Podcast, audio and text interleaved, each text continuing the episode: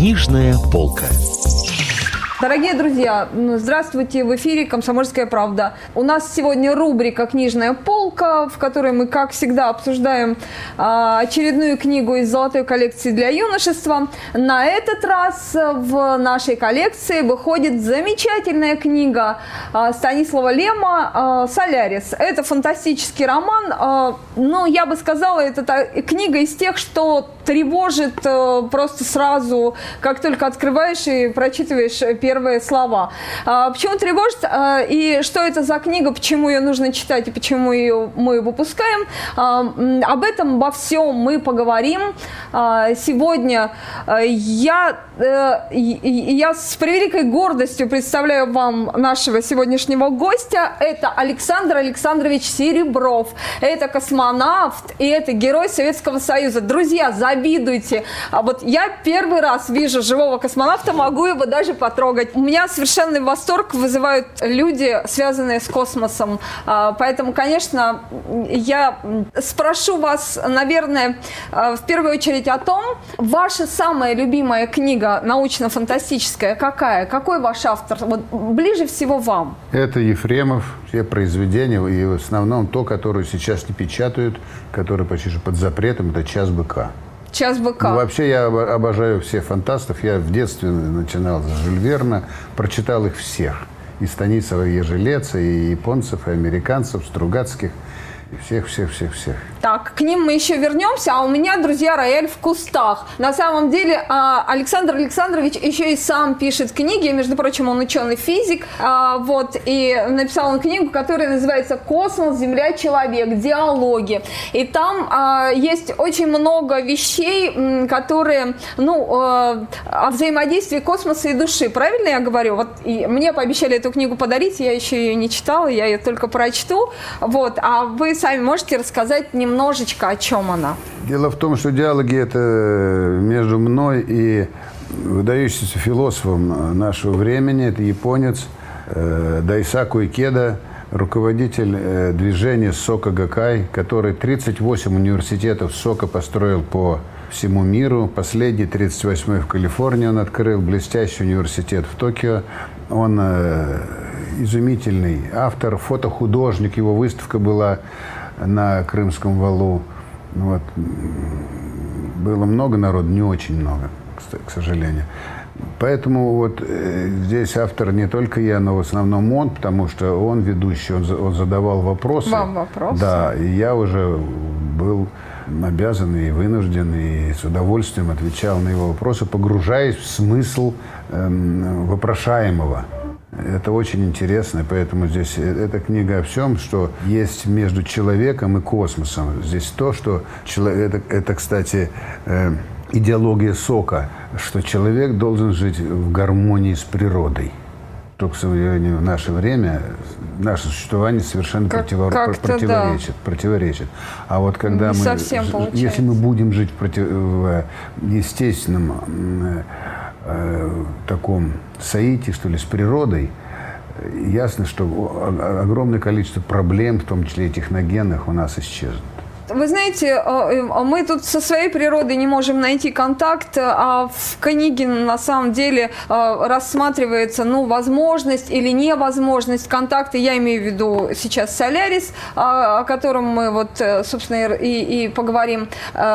Возможность или невозможность найти контакт э, вообще с другим разумом, с которым нет вообще ничего общего. Вот как вы считаете, все-таки возможно это или нет? Вот вы ошиблись в своем вопросе, вы сделали одну ошибку. Так. Эм, э, возможно ли он с другим разумом? Разум, он есть разум. Понимаете? Так. Да. Вот. Он может быть с другими акцентами, но это все равно разум. И разумные люди с другим разумным существом или там с, дру, с другим разумом, разумением, все равно найдут язык обязательно. Если они, конечно, в гармонии с природой, если они, так сказать, не воинственно настроены по отношению к ней, и к другим. Ну, вы знаете, ну, наверное, наверное, разум это вот, э, э, он имеет какие-то общие черты, что у человека, что у мыслящего океана, да, планеты Солярис. Но ведь э, роман, он посвящен взаимоотношениям, значит, человека и мыслящего океана, планеты Солярис. Смогут они найти контакт или не смогут они найти контакт. То есть попытки эти весьма своеобразны, носят очень болезненные для человека формы. И вот в связи с этим у меня вопрос. Все-таки вы, как космонавт, считаете, возможен такой контакт между двумя разумами или это невозможно? Потому что в романе определенного ответа все-таки нет. Ну, там э, ответа нет, но есть все-таки производные, в положительной производной, что вот вроде бы до, до, должны быть, нам надо бы, хотелось бы. Uh-huh. Вот. А я считаю, что если разум есть с той стороны, с этой, что они обязательно договорятся. Если это разум, если и тот, и другой разум в гармонии с природой, а мы и космос, это мы тоже, мы единые. Правильно поется в песне, мы дети галактики. Понимаете? Поэтому, значит, такая, если придут нам люди, мы придут из такой же галактики, наверное.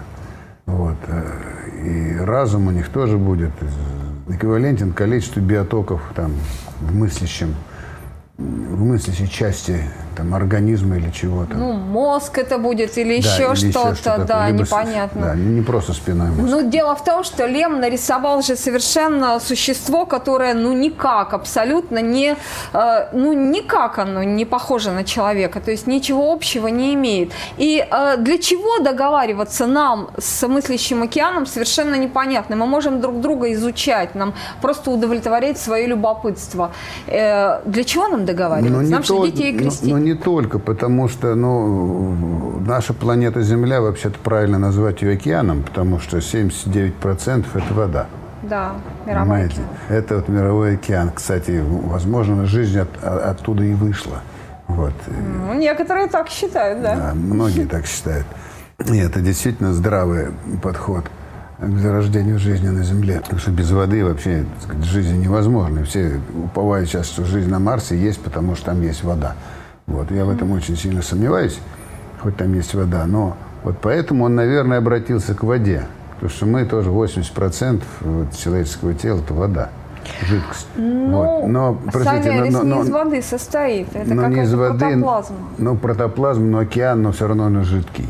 Жидкий. Ну, да. Ну, полимер или что, или что такое. Вот. Но, но, но, но там в последних, вот особенно мне, я, у меня каша в голове из всех этих э, фантастических книг. Но вы их прочитали такую уйму, конечно. Уйму, уйму. Причем прочитал э, далеко давно, и потом их не перечитывал, только недавно перечитал вот опять Ефремова. А, поэтому вот у меня вот зрительное, как океан, вот тянется, понимаете, он тянется к нашему разуму. Это очень хоро хорошая концовка фильма, на мой взгляд, потому что она дает надежду. Но вы имеете в виду вот экранизацию знаменитую Тарковского, да, да, а, да, фильм, да, да. который получил гран-при Канского фестиваля в свое время. Это и, конечно, очень... это великий фильм с Банионисом и с Натальей Бондарчук да, в главных да, да, ролях. А, а еще снимал Содерберг, кажется, с а, Клуни. Экранизация была, ну, не, не то чтобы совсем недавняя, но относительно такая свежая. Может быть, ей лет 8, наверное, этому фильму. Может быть, 6, но где-то так. Вот но, но считается его, неудачным. Но я его не видел. Он наверное, более бытовой что, такой. Да. Ну, он более, более приземленный, наверное. Но ведь вы знаете, да, он более... А, у Тарковского фильм более философский, как и книга, собственно говоря. Она же совершенно глобальная, которая вот вызывает тревогу такую, потому что докапывается до сути человеческой. Ведь а, а, что, какая главная мысль? Океан на самом деле ничего плохого человеку не хочет. Он ему дарит подарки в виде его желаний, тайных, даже либо осуществленных, либо даже неосуществленных. Да? Вспомните эту э, негритянку, эротическую фантазию одного из космонавтов а, с огромной попой. Там, в общем. И, а, но дело в том, что человеку это причиняет боль. Океан этого не способен понять. Нужен нужен нам такой контакт? Вообще, нужен ли нам контакт с внеземными цивилизациями? Ну, чтобы... Как вы думаете? Чтобы... Вот, нам здесь так вот, хорошо, вот, тепло вот, и уютно.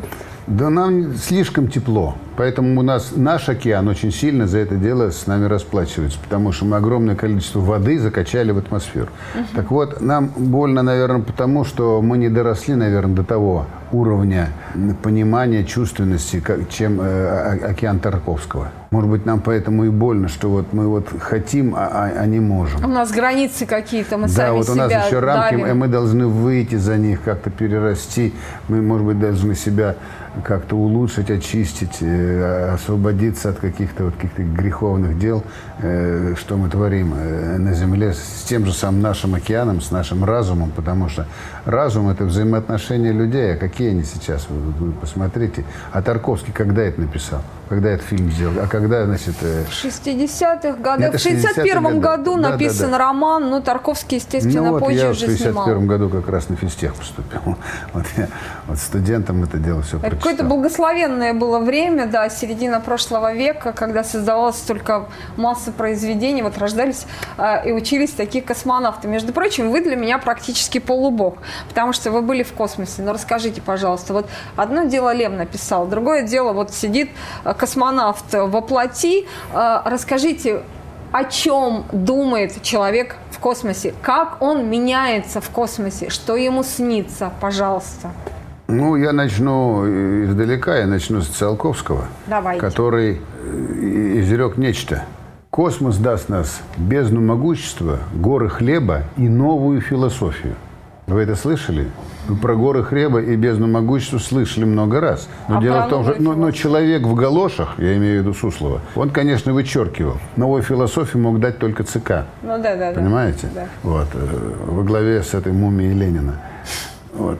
И поэтому новая философия тогда. И человек, который побывал в космосе, вот недаром Симоньи, вот этот турист, он два раза летал, он бешеные деньги затратил за это, потому что он говорит, и, а первый турист, вот, который вот, э, Деннис Тита, он говорит, я, я побывал, не, я не в раю был, я побывал на небесах. У него философия тоже, у него не то, что поехала крыша, но у всех людей меняется. Я раньше видел фильмы, которые снимали мои товарищи, там, предыдущие космонавты. Я все, все на все 51-й космонавт Советского Союза. Всего-навсего. Да, вот. И много чего знал, но когда вот я увидел, я почувствовал. И я могу сказать о других космонавтов, например, Джанибеков, тот же самый Леонов. У него был дар художника, он рисовал. Так. Но какие после полета он стал писать картины, А то- какие? И как он это объяснял? а он, я его не спрашивал. А я вы- просто знаю. Я Так. просто знаю, что, например, Джанибеков тоже, у него были наклонности, хотя он тоже сначала поступил на физфак, между прочим. Так. Он, он один семестр отучился на физфаке. Вот. Но потом его потянуло небо, стал летать и стал вот космонавтом. Ну, И у него такие содержательные картины, они вот, да, видимо, что человек э, с большой духовной, человек большой духовной силы. Ну Вот. Я знаю своих ближних товарищей, вот ближе к моему уже. После меня и до меня летали. Вот, например, после меня полетел с, с Романенко Саша Ловейкин. Он не умеющего играть на гитаре Юру Романенко, сейчас сын его тоже космонавт, летал в космос. уже. Он научил его играть, и тот во время полета в космос написал замечательные 22 песни. А когда А вер- до этого? а до этого он, он не умел Вообще? играть, ничего. Так он, когда сел, тоже все у него как-то рубило. Как интересно. А э, Саша Баландин, который вот меня м, прилетел менять как бортинженера в моем последнем полете, он тоже вроде бы, он, у него был хороший, красивый почерк. Так. Но он же стал писать картины с, с философским содержанием. Их публиковали После даже. полета. После полета тоже нет, все. А вот от- в космосе какие-то вот пр- пр- пробуждаются. Ну вот я считаю, что то, что я вот книжку эту дело написал, там это тоже... тоже влияние Это- космоса. Это, тоже есть в некотором смысле, э, да в определенном даже смысле влияние космоса. Да, то, то- есть вид Земли э, с э, околоземной орбиты, я, кстати, вот вы спросили, что э, снилось, мне, мне ни разу не снился космос в космосе, мне все время снилась Земля. Причем зеленая почему-то, снежная ни разу не снилась. Земля Хотя я, люблю, хотя я люблю зиму, я сам по спортивным видам спорта, в общем, в основном у меня зимние, вот, были любимые. И, но снилась все время земля.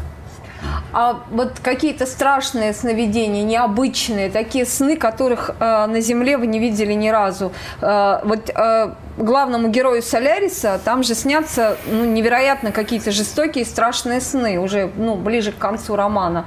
А вот у вас было что-то такое, что вас у жутко у, удивило? У, у меня нет. Так. А потому что я себя экранировал от электромагнитных излучений, которые есть внутри. Внутри чего? Полей. Внутри корабля? Внутри станции. А вот командир мой спал э, в каюте командира, и около головы проходило у него э, жгут э, кабелей. И он мне говорит, а он спал как-то, ноги задирал выше головы, чуть ли не по локоть э, в рот себе засовывал руку и так далее. Все, говорит, мне сны снится, как будто белины объелся. Угу. Он поэтому днем отсыпался, когда вверх ногами. Я потом померил уровень электромагнитной индукции. У него Магнит, там... Где, на уровне пояса и в голове в сто с лишним раз. Превышает норму? Разница. А, в сто... разница. Разница между вот в поясе и в голове. И в голове. Да, я академику Гуляеву об этом сказал, он говорит, да человек может жить в магнитном поле любой напряженности, но в однородном. А, а тут переменные. И он, и он мне рассказывал, что ему снится какие-то совершенно ненормальные сны. Так что такое может быть, но это может быть воздействие э, полей. Просто он, он предвосхитил те измерения, которые я проводил на борту станции «Мир». Как интересно. А вот как вы считаете, вот это освобождение творческих способностей? Да, друзья, напоминаю, у нас э, в гостях герой Советского Союза Александр Александрович Серебров. Он физик по образованию, и он вдобавок ко всему после полетов в космос стал писать книги. И вот эта его книга называется «Космос, Земля, Человек. Диалоги». Вот. И эм, обсуждаем мы сегодня книжку Станислава Лема «Солярис». И вот э, что в книге, что оказывается наяву, э, космос освобождает какие-то скрытые человеческие силы. Вот э, как вы считаете, это стресс или это вот, э, ну я даже не знаю, ну образно выражаясь, оковы, так сказать, земного притяжения спадают Нет, ну, я, я считаю, что попросту по космосу блуждает огромное количество наших мыслей, поскольку наша деятельность – это электромагнитные волны. Ой, как скучно. Почему скучно? Электромагнитные но мы, волны. но мы, но мы, но мы, но мы излучаем. Вот чувствуешь, что приязнь, биополе у человека есть. Почему это скучно? Нет. У, у, у, это, это уже не вот скучно. Вот у меня, биополе например, знакомая есть одна мастерица в Кирове. Я там 8 лет прожил, семилетку там закончил. Ну, а, кстати, Дымковская мастерица. Герой Кирова. Ты не человек, герой, почетный гражданин. Почетный гражданин да. Кирова. Так вот, она живет в комнатке, ей дали какую-то такую затемненную, но как, как у нее растут растения? У моей жены. Вот дает умершее растение, она возьмет по, э, по как землице и раз пересыпет, и все приживается. Это биополе, это, это биополе. Биополе – это электромагнитное, простите меня, хотим мы это или не хотим, так как знаете, сколько Волн. по космосу блуждает. То есть человек, когда выходит в космос, он, грубо говоря, может их как-то воспринимать. Когда он летает, и когда он умирает, у него, говорит, душа улетает на небо. Все. Вот это, ведь он всю жизнь производил электромагнитные поля, которые взаимодействуют с, с другими. Вот мое поле с вами и так далее. Я не знаю, может быть, мое с кем-то когда-то было, что я вот э, стал космонавт. Может быть, раньше я был там тем же самым быком, что мне сейчас быка нравится этот, этот самый э, роман. Сериал? А, роман, роман. А, роман «Час роман. быка», да, Ефремова. Ефремова, конечно. да. Вот. Поэтому, значит, э, вот, может быть, э, это, это, эта планета Солярис тоже излучала какие-то вещи, которые наш мозг воспринимает. Потому что наш мозг это не что иное, как вообще-то большая вычислительная Еще как машина. излучал, да. он инфантом Между нейронами создавал. там у нас такие мик, ми, ми, микроамперы, там э, миллиамперы, микровольты есть напряжение и так далее. Все. Энцефалограмму как? Вы, вы же пальцем не, не, не тыкаете в мозг, вы же э, снаружи. Ведь мозг излучает постоянно. Да. Поэтому, он, значит, значит, он и воспринимает.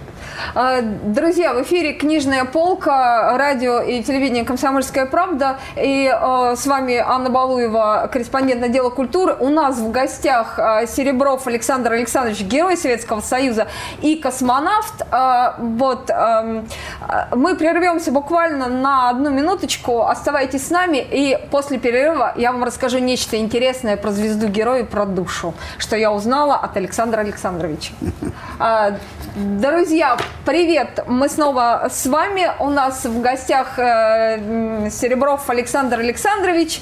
Он космонавт и герой Советского Союза. А вот герой Советского Союза это очень важно. Вы знаете, я э, вот мы сейчас говорили до перерыва с Александром Александровичем о том, что наши души в космосе это электромагнитное излучение, колебания, волны, как угодно там можно назвать. На самом деле я узнала один любопытный факт. Вот э, у него на лацкане пиджака звезда героя. На самом деле это муляж, который принадлежал кому? Покрышкину. Покрышкину. А, то есть это само собой, э, само по себе уже замечательный факт, но я узнала одну вещь. Настоящая звезда героя, друзья, весит 21 грамм. Ровно столько, сколько весит человеческая душа. Меня это совершенно потрясло. Спасибо огромное вам, Александр Александрович, спасибо вам. Спасибо вам за приглашение. С удовольствием его Приходите принял, к нам да. еще. Было приятно с вами беседовать. Спасибо большое. Друзья, пока. Пока. Книжная полка.